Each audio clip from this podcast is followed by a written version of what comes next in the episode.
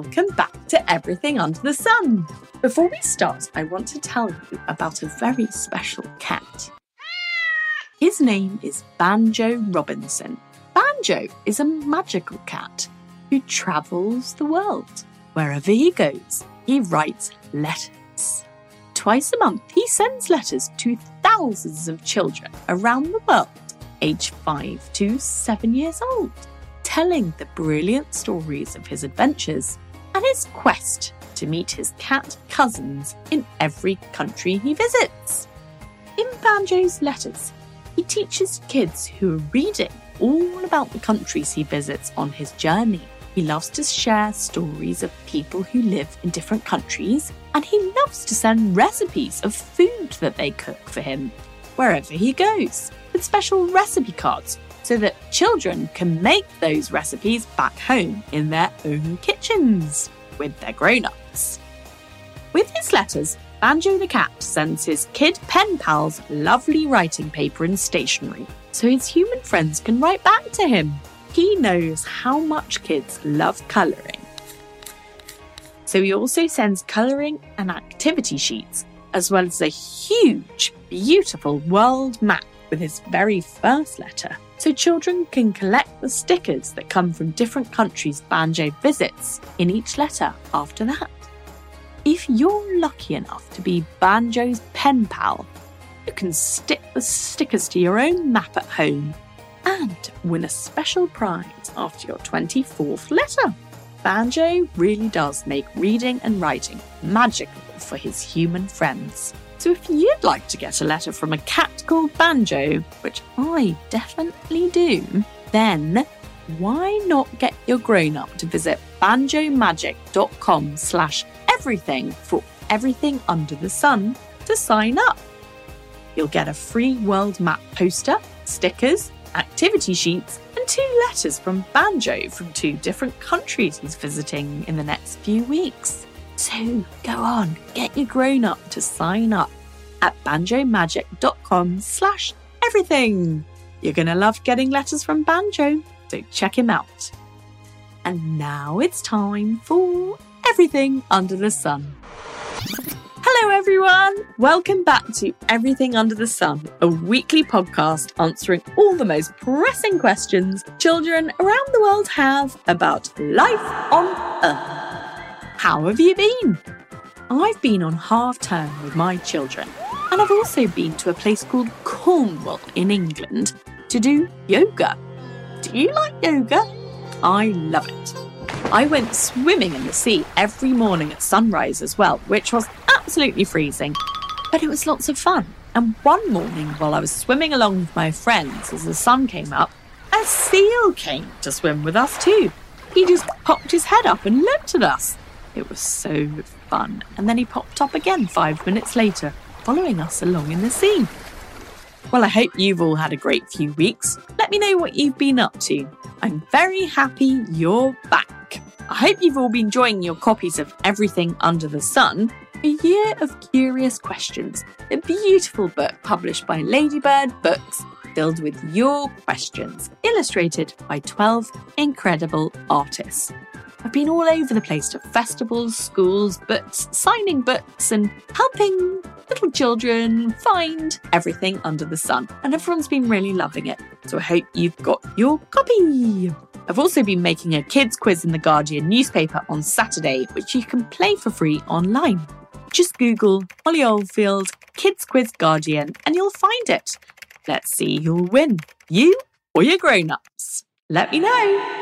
Also, if you'd like a book plate for your book of everything under the sun, all you have to do is just send me an email to molly at everythingunderthesun.co.uk and send me your name and address, and I'll write you a little message and send you a book plate. Then you can stick it into your book. Now, on with the show. Our first question is about one of my favourite animals. It's a shy little creature. It's greeny brown and it moves very slowly in the world, plodding along. Plod, plod, plod. And it has a hard shell to hide inside. What animal do you think I could be talking about? That's right. Anyone who guessed a tortoise is correct. Our tortoisey question comes from Joseph. Over to Joseph. Hello, my name's Joseph and I'm four years old and I like writing and I live in Leeds. And my question is, why do tortoises move so slowly? Hi, Joseph. Thanks for your excellent question. Why do these amazing creatures called tortoises move so slowly? It's a lovely question to think about. I wondered who would be the perfect person to answer your question, and I thought of Sophie Dahl.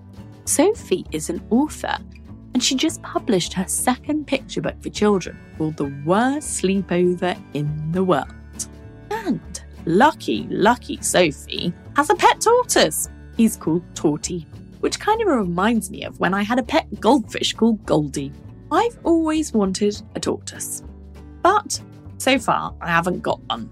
So I thought I would ask Sophie, who does have Torty in her house, to answer your question, and very kindly she said yes. Over to Sophie. Hi, Joseph. Thanks for your brilliant question. I'm Sophie Dahl, and it's taken me a rather tortoisey length of time to answer you. So, tortoises move slowly for a couple of reasons. Firstly, having a shell is a bit like wearing heavy armour on your body. And if you imagine walking around in armour, it's pretty tough, it's heavy. Tortoises haven't needed to evolve to be fast as they're herbivores, and plants don't run away when you're trying to munch them. A tortoise's shell also protects them from predators that might be trying to eat them. They can just curl up inside it rather than having to run away from something chasing them. All of that being said, I'm the owner of an ancient tortoise who, when the sun comes out, can go pretty far. But maybe he's an exception to the rule. Hope that answers your question. Take care, Joseph. Thanks, Sophie, for your wonderful answer. Sophie's been studying tortoise movements for many a year, so she knows all about why tortoises move so slowly. I imagine even though Torty can be pretty speedy when he's solar powered in summer, he's probably hibernating right now. Something I would love to be doing myself. Just think of that little guy, all cozy, buried into something warm, snoozing away all winter. I look forward to hearing about his adventures when he wakes up in spring. Thanks, Sophie, for your wonderful answer, and I do hope that answers your question, Joseph.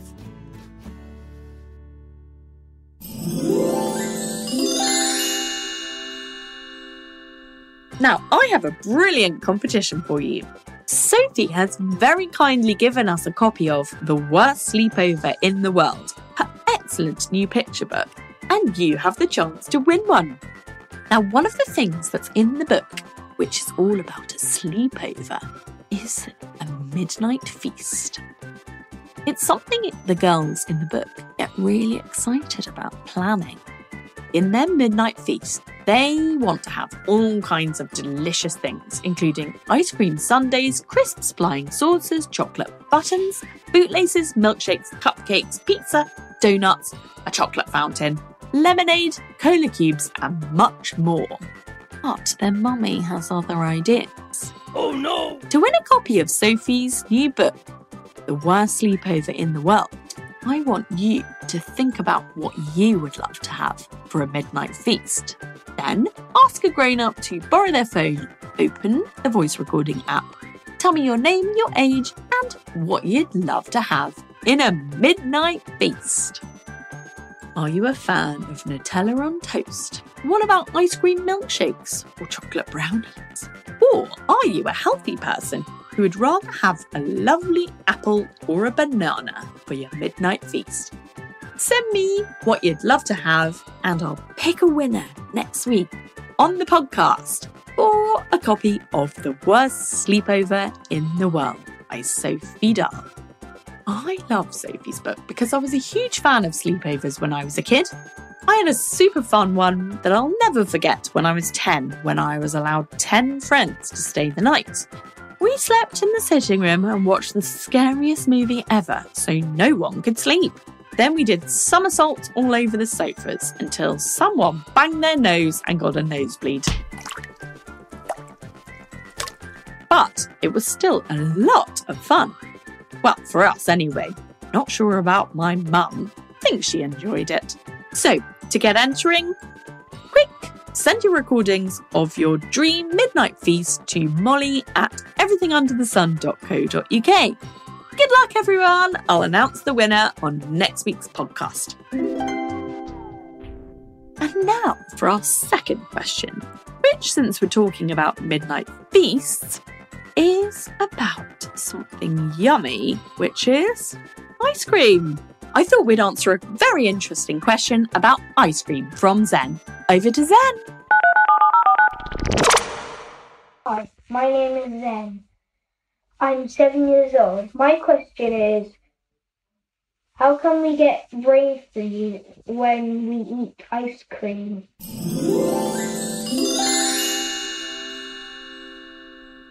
Hi, Zen.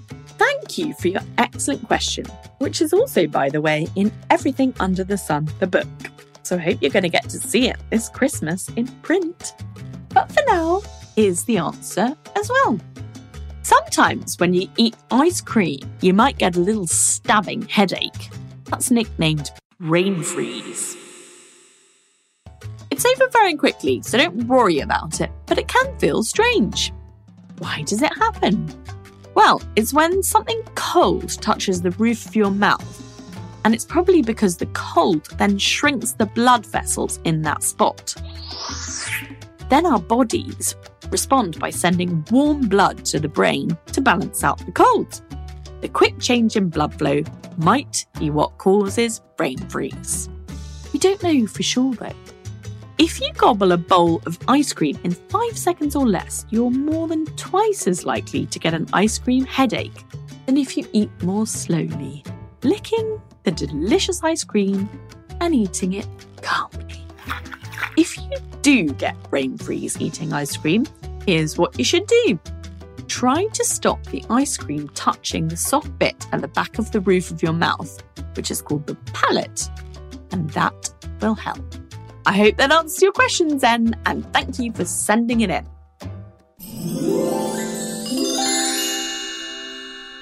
Now, I know a curious cat who likes ice cream. His name is Banjo Robinson. We talked about him at the beginning of the show.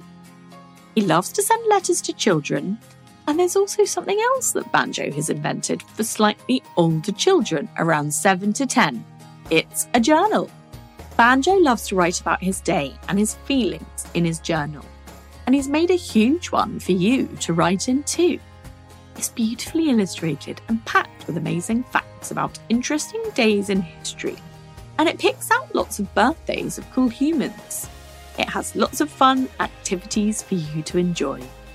If you want to try out Banjo's journal, you can get one for 50% off if you visit banjomagic.com slash everything for everything under the sun. Get journaling. Now for our third question, which is on the subject of sleepovers as well. It's about sleep, it's about the sleep of a rather large cat. Much bigger than Banjo Robinson, it's a cat you wouldn't really want to have a sleepover with. It's about lions. The question comes from Max. Over to Max. Hi, my name is Max and I'm nine years old. I live in Oxfordshire and I love learning facts about animals and I want to know where do lions sleep at night? Thanks, Max, for your wonderful question. I'm going to try this out as a quiz because I've been doing fun quiz events at schools and festivals and also in The Guardian magazine, my new kids quiz. Let's see how this goes. Stop the podcast and have a think.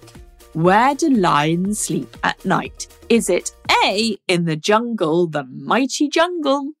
Is it B, on the savannah? Is it C, curled up the branches of trees? What do you think the answer is? A, B, or C? What do your grown ups think?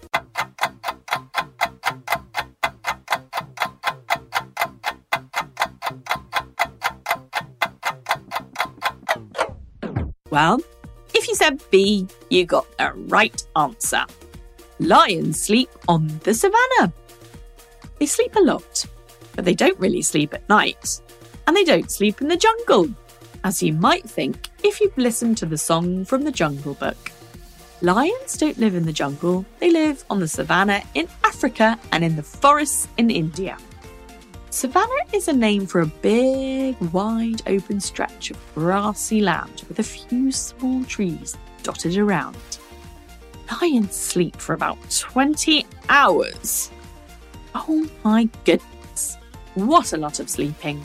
They spend about an hour a day eating and two hours walking, and the other time is spent hunting. They love to hunt at night when it's cool, as they need to run fast to catch other animals to eat. So then they prefer to snooze in the day.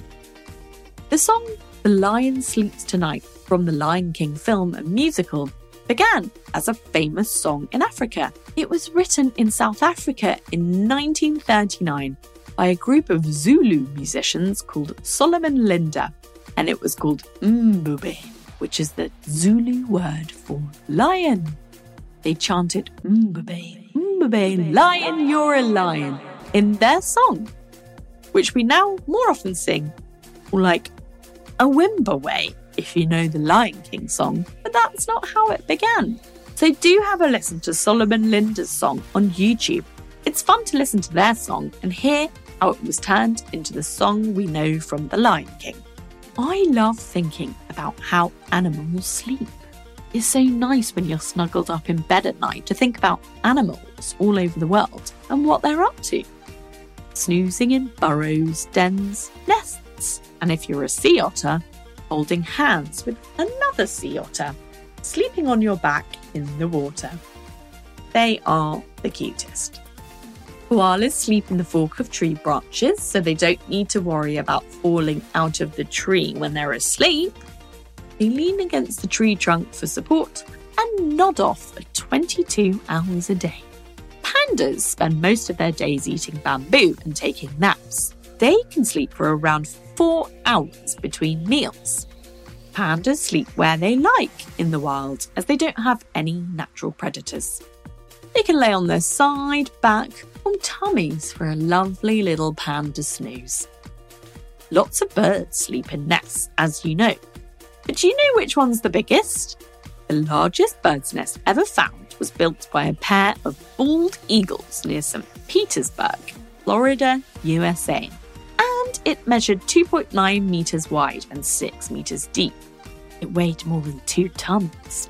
On the other end of the scale, we have the teeny weeny hummingbirds who build the tiniest of all nests. The bee hummingbird is the world's smallest bird, and it lays the world's tiniest egg into the world's smallest nest. It's the size of a thimble made of cobwebs, moss, and lichen, and I saw one in the archives of the Natural History Museum in Tring, Buckinghamshire when I was writing my first book, The Secret Museum. Don't forget, gorillas also sleep in nests. We talked about that in an earlier episode of Everything Under the Sun, so do scroll back to find out more. We've also talked about whale sleep. Oh, how peaceful. A lovely sleeping whale popping up to breathe every now and again, and then sinking back down into the water to sleep. I hope that answers your question, Max, and thank you for sending it in. Now, on the last episode before our little half term break, I ran a competition to win a copy of Laura Henry Allain's book, Your Skin, My Skin.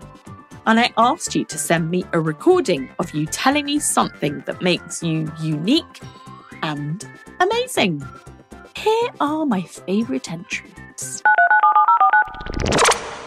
Hello, my name is Beatrice, and I think my special quality is kindness because we were on holiday. I was I was lying on the beach in a swimsuit when a lady threw her boo, a ball for her dog into the sea. The dog well refused to get it, so I swam in after it. After a few minutes, I finally got it. And when I gave it back to the lady, she was very grateful. So I think that was kind. That's why I think my special quality is kindness. Bye. Hi Molly, I'm Ziva and I'm eight years old. One thing the one thing that's special about me is that I have a condition called eczema, which makes my skin red and itchy. Um, that's all. Bye. Congratulations to you both. You've both won a copy of Laura's book, My Skin, Your Skin, and I hope you love it and share it with your friends. Do have a listen to the previous episode of Everything Under the Sun, where Laura answered a very thoughtful question about racism. Right, that's it for this week. Wishing you a very lovely week. A huge thank you to Sophie Dahl for talking to us about tortoises and why they're so slow, as well as to Joseph, Zen, and Max for this week's questions. A big thank you to Ash Gardner at House of Strange for the theme song and Audio Networks for all the lovely incidental music we used this week. If you have a question, you know what to do. Record it with the grown ups' help and send it to molly at everythingunderthesun.co.uk. Don't forget to enter the competition to win Sophie's new book, The Worst Sleepover in the World, by telling me your dream midnight feast. And do check out my new book, Everything Under the Sun A Year of Curious Questions, in all good bookshops and on Amazon right now. I'm on Instagram at Everything Under the Sun Pod and at Molly Oldfield Writes, and on Twitter and Facebook. Thank you so much for listening. Remember to claim your free world map posters, stickers, activity sheets, and letters from Banjo the Travelling Cat. And for a whopping 50% off the Banjo Robinson 2022 journal, get your grown-ups to visit banjomagic.com slash everything to sign up today. Thank you for listening. I hope you have a dreamy week full of sleeping, maybe some ice cream, and well, maybe not a midnight feast because it's term time, but you can start planning one for the Christmas holidays. Sending you lots of sunshine. Thank you and goodbye.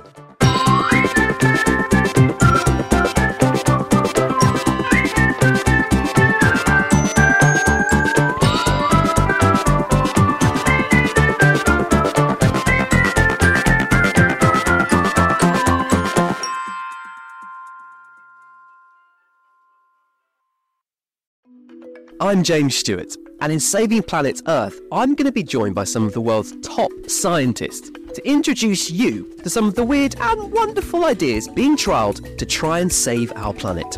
Led, of course, by your questions. Hi, James. I know that climate change is affecting our oceans. Is there anything that's being done to look after it? And one of the solutions involves dolphin poo.